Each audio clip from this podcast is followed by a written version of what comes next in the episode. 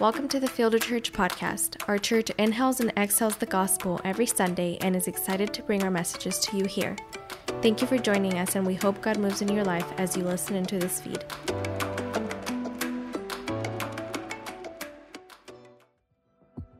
Have, you ever had one of those moments when you experienced something and you knew the moment you were expe- experiencing it, it was something that you would remember for the rest of your life? I mean, it didn't matter if you lived a million years, you would never forget that moment. Have you ever had one of those before? I had one of those moments a few years ago, literally on the other side of the planet. I was a little bit outside of the city of Calcutta, India. I had gone there with an organization called Mission India to experience their work that they did with adult literacy classes and children's Bible clubs and church planting, and getting to see it with my own eyes since we were supporting it as a church. And it was a moment I'll never forget because I saw something that both delighted my heart and broke my heart at the exact same time.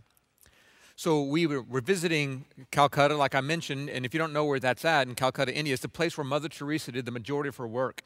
And the day before, we were visiting her work, seeing some of the things that had happened there. And, and then the next day, we were told we were going to go out to visit a village to see an adult literacy class.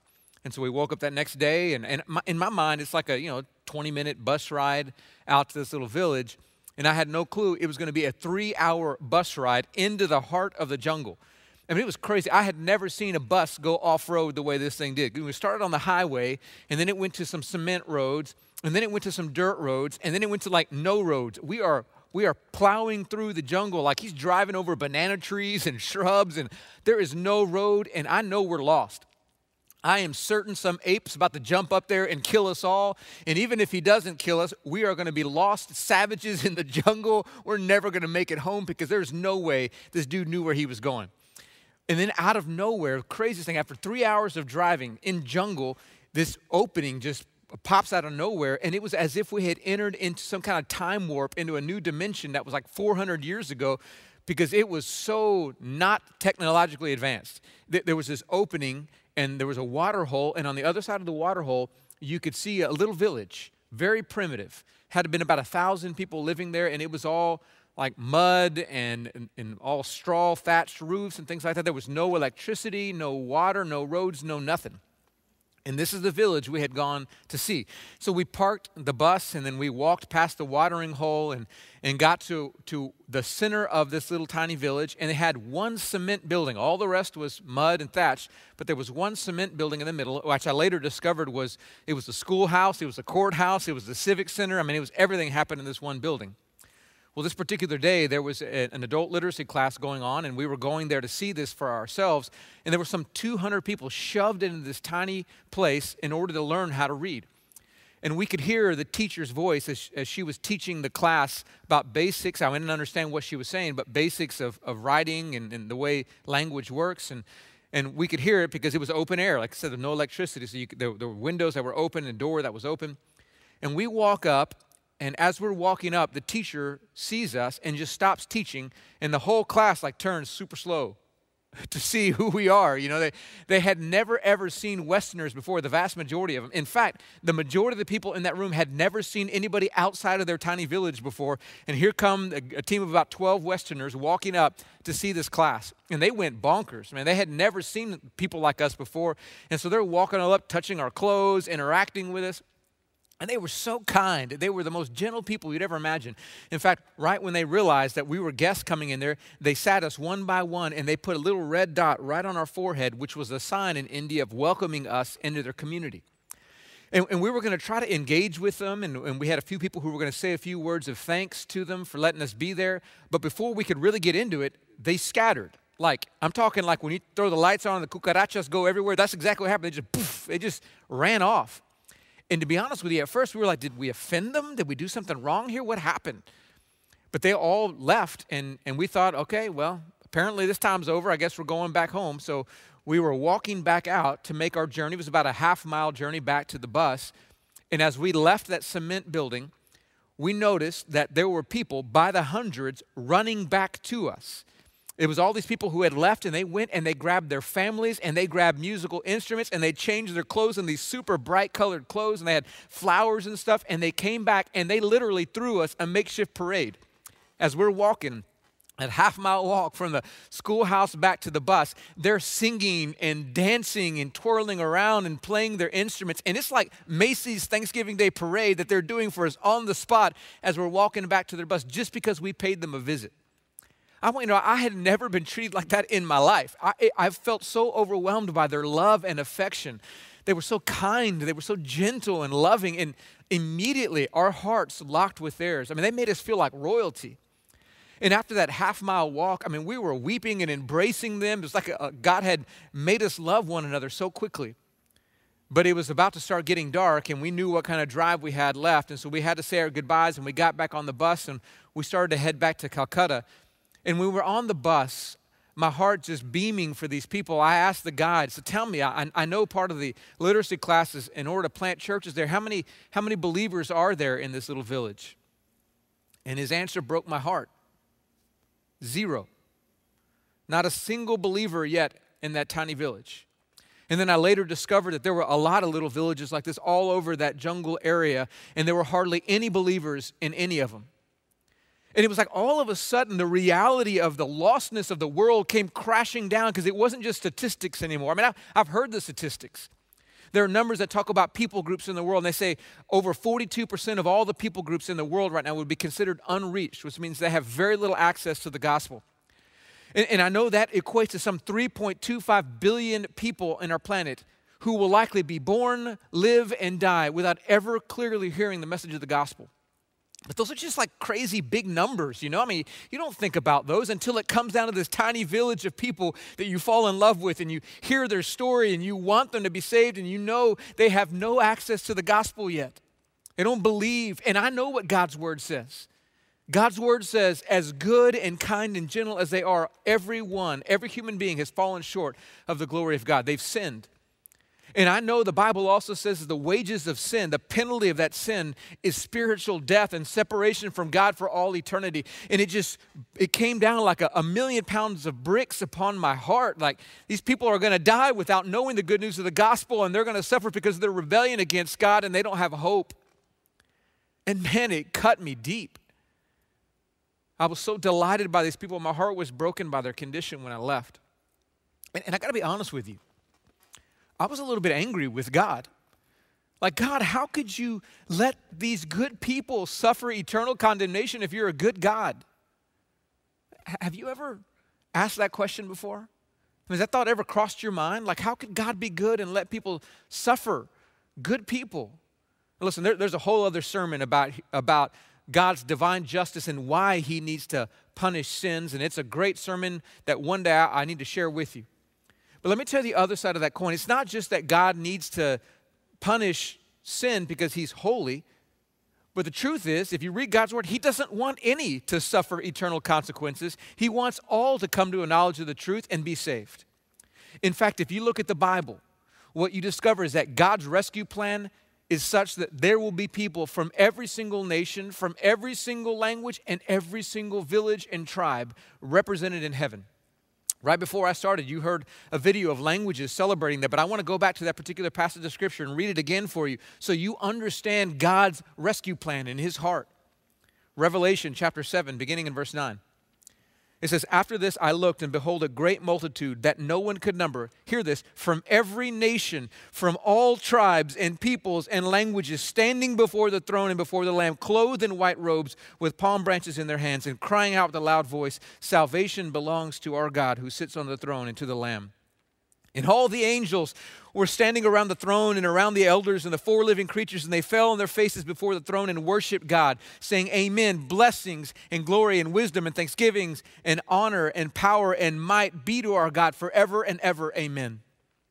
It's describing the scene in heaven where everybody comes to worship the true Lamb of God, to celebrate who He is in majesty. And it says that in that room, there will be people from every nation, from every tribe, from every people and language.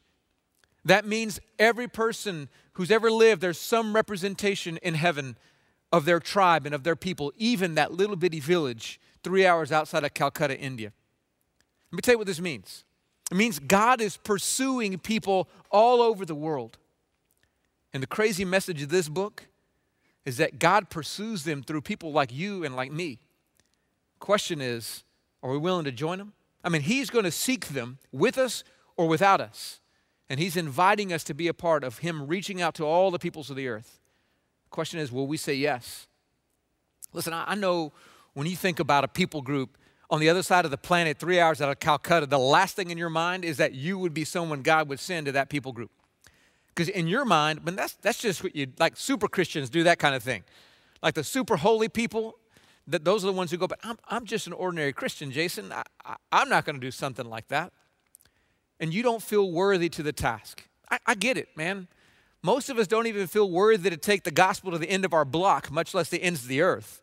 And truth is, we're not worthy on our own, but the gospel of Jesus makes us worthy.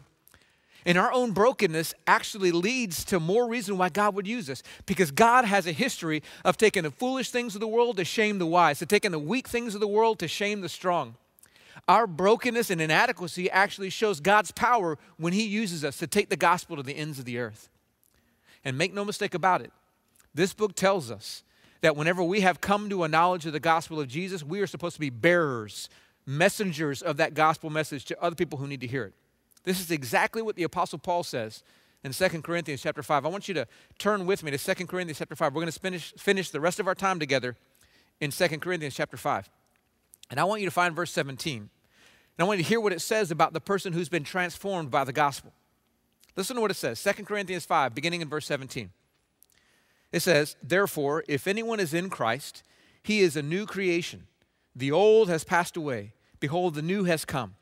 All this is from God, who through Christ reconciled us to himself and gave us the ministry of reconciliation. That is, in Christ, God was reconciling the world to himself, not counting their trespasses against them, and entrusting to us the message of reconciliation. He says, if you've come to believe in the good news of the gospel, your sins have been taken away, your trespasses have been dealt with, you've been made into a new creation, and you have been given this message of reconciliation to take to others who need to hear it. He says it even more explicitly in verses 20 and 21. Keep on reading. Listen to what it says next. Therefore, we are ambassadors for Christ. God making his appeal through us, we implore you on behalf of Christ, be reconciled to God.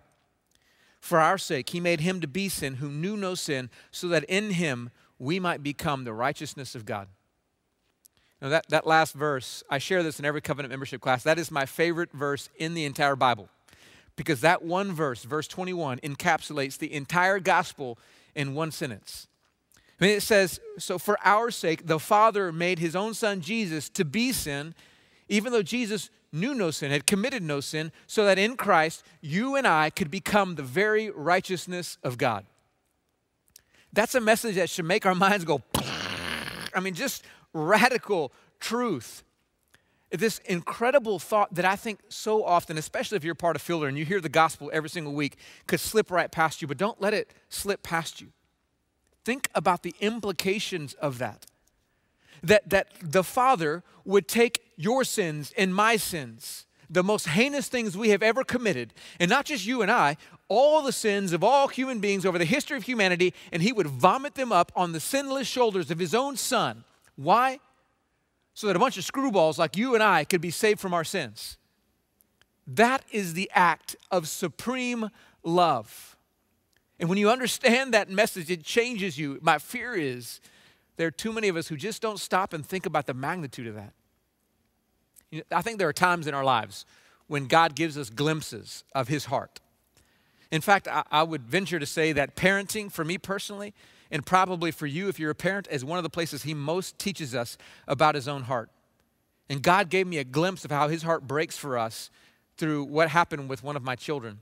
I've shared this story with you before if you've been at Fielder, but it's, it's, something that happened to my daughter Lulu a number of years ago. She was one at the time, and she had gotten into some uh, a medicine bag that had uh, accidentally been placed too close to her, and it was it was like these medicines that were in this bag were poison to her, and it was like heart medicine, cholesterol meds, and a bunch of other pills that were that would kill her, and she had uh, gotten into them and was putting them in her mouth and and uh, I, at the time, she was in Louisville, Kentucky, visiting family, and I was here in Arlington. And I got a frantic call from my wife telling me what had happened. And she told me that her lips are turning purple. They've called the ambulance, but I needed to pray. And when we hung up on the phone, I remember as clearly as any moment in my life, I collapsed to the ground because my, my legs wouldn't even support me. I felt like my heart had stopped. I, I felt like I couldn't breathe. I couldn't speak. I was overwhelmed at the thought of my daughter and the poison that was coursing through her veins. And when I finally was able to pray, it was the most guttural prayer of my life. And all I could do was just say, Oh God, please, no, don't take my daughter. And I remember what I said. I said, God, please take me instead. Let me take the poison. Let me die. Let her live, please, God. And in that moment, I felt as deep a pain as I've ever felt in my life. Now, by God's remarkable grace, in a truly miraculous way, God saved her. And, and it, was, it was wild. I mean, she went to the hospital and, and, and she was there monitored. In fact, this is a picture of her that you can see right there on your screen. There she is, my little cutie pie, one year old, sitting there in, in a crib in the hospital, all wired up and stuff. And, and they monitored her, and miraculously, over the course of the night, they were going to pump her stomach, and they realized they didn't even have to pump her stomach. And by the next morning, she left with a clean bill of health. God had saved her miraculously. And that's a story for another day, I hope to tell you. But, but what I learned from that moment is what it feels like for your heart to break over a child of yours when you know they've got poison in them and they're dying. And, and I think this is exactly how the Father feels for us. Because we, his children, have consumed a poison called sin. We've taken in pill after pill of sin as we've committed it of our own doing, and it's coursing through our veins and it's killing us, and he knows it. And I think his heart breaks over it. And it's not just you and I. I think he looks at the totality of his creation and he sees that there's somebody right now shooting up because they think that's the only way they're going to be able to survive in this life. And I think his heart breaks. He sees somebody right now who's destroying every single relationship they have because they're living selfishly and they're harming everybody and they're take, take, take, and no one wants to be around them and they're lonely and they're afraid and they can't see why. And it's the sin and the poison inside of them that's devouring them. And his heart breaks. I think right now he's looking at a man who lives in a tiny village three hours outside of Calcutta who's believing in false gods and has no hope. And I think the father's heart is breaking for him. And I think right now, God is looking at his children in that poison. And like my heart felt, it is aching him deeply.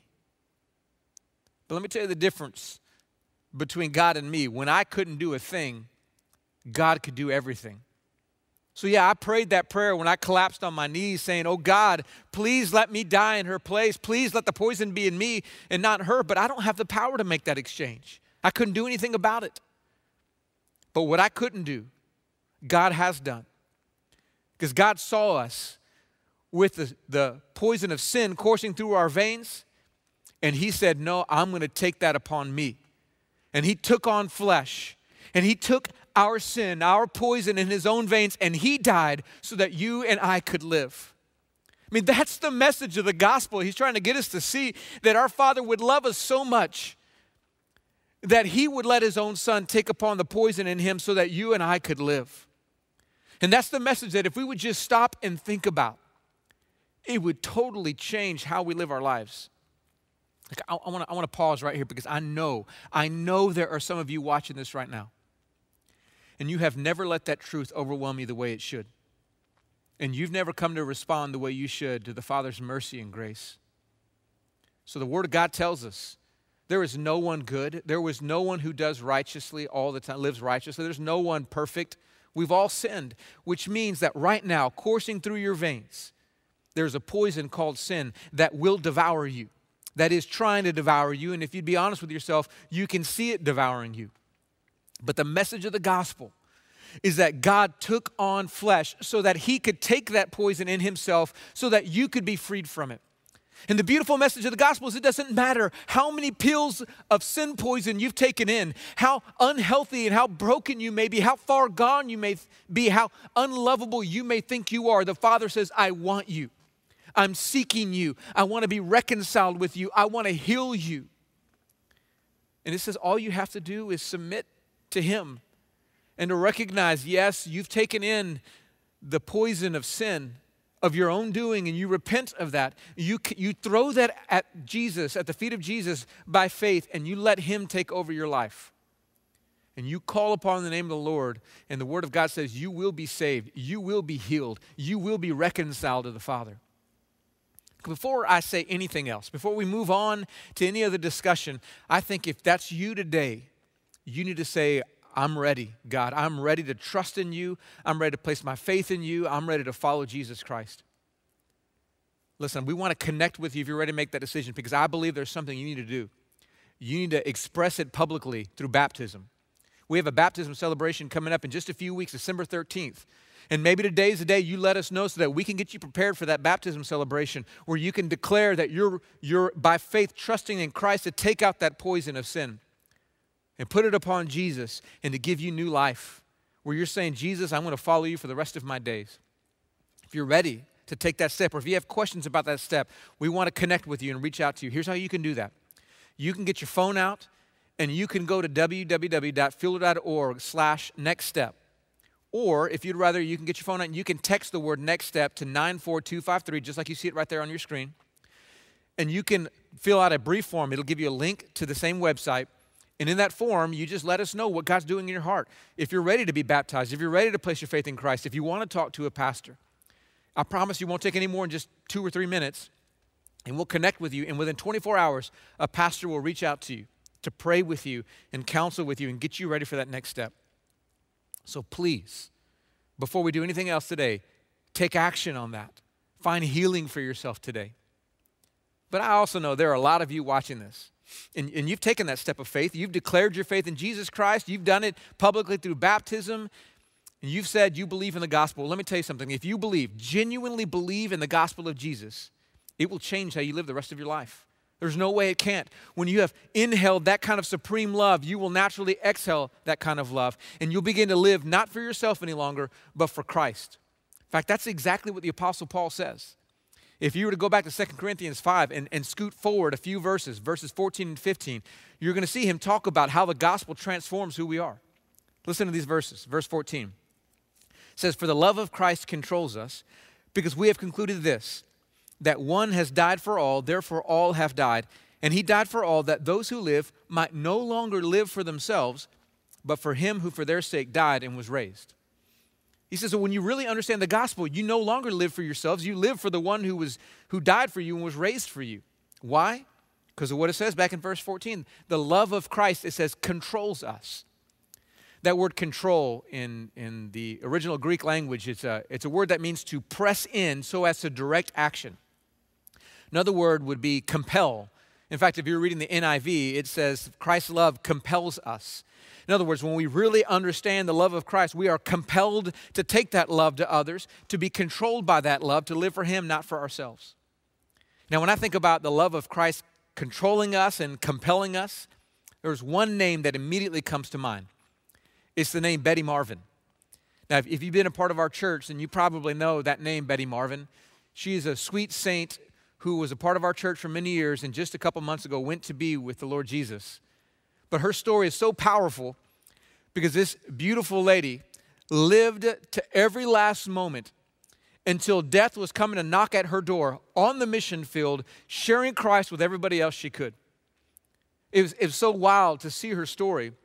I got to go up to Seattle, Washington, and, and be with her in her last days before she was going to come back home and, and deal with some health issues. She had no clue she had stage four cancer at the time. But she was in Seattle, Washington. Now, get this if you don't know her story, she was 81 years old whenever she felt the call by God to go up to Seattle, Washington and to, to be a part of our church plant there with Discovery Church. Now, there are not many 81 year olds who are saying, you know what, I think I want to be a part of a church plant team. Most, most of them are saying, you know, I think I think it's good for me in my retirement to spend time with family, maybe travel the world, do some of the things that I always wanted to do. But not Betty Marvin. If you knew her, that was not how she was going to live her life. In fact, when she was with us, she said one of the, the statements that most, most rung true with me, most impacted me. She said, Jason, I want to tell our church that they should never miss an adventure with God. And that's the way she lived her life. She was not going to miss an adventure with God. And if that adventure took her to Seattle, Washington to share Christ, and she was going to do it, even if that meant that's where she was until days before she went to be with King Jesus, because that's how she wanted to live. And though there might be friends who counsel her to stay over here and be with her family, she wasn't going to have it. And here's what I can guarantee you right now, as she's standing before her king, And as she is spending time with Jesus Christ. She's not regretting it in the least bit. She's not going, Well, I wish I would have spent more time with my family, or I wish I would have traveled the world more. Uh uh She's saying, Jesus, I live for you. And he's saying, Well done. And she's saying, Thank you, Jesus, that I was compelled by your love to live for you. Church, I believe this is what the scripture is telling us. The scripture is telling us that if we genuinely believe in the message of the gospel, it will compel us to live for Christ and tell other people the good news of the gospel. Listen, we don't have to be super saints to make that happen. I'm, I'm, afraid that's what happens. We think only like the super mature do that. But this is what happens when the love of Christ transforms our hearts. It turns us into people who want to give the gospel to others. And this is why we believe as a church that we're going to be sending people not, not by the dozens, but by the hundreds to take the good news of the gospel and to expand the mission of God in the world. In fact, our vision that we have for our church is that by the year 2026, we will have sent 1,400 of our own people to expand the mission of God to the ends of the earth.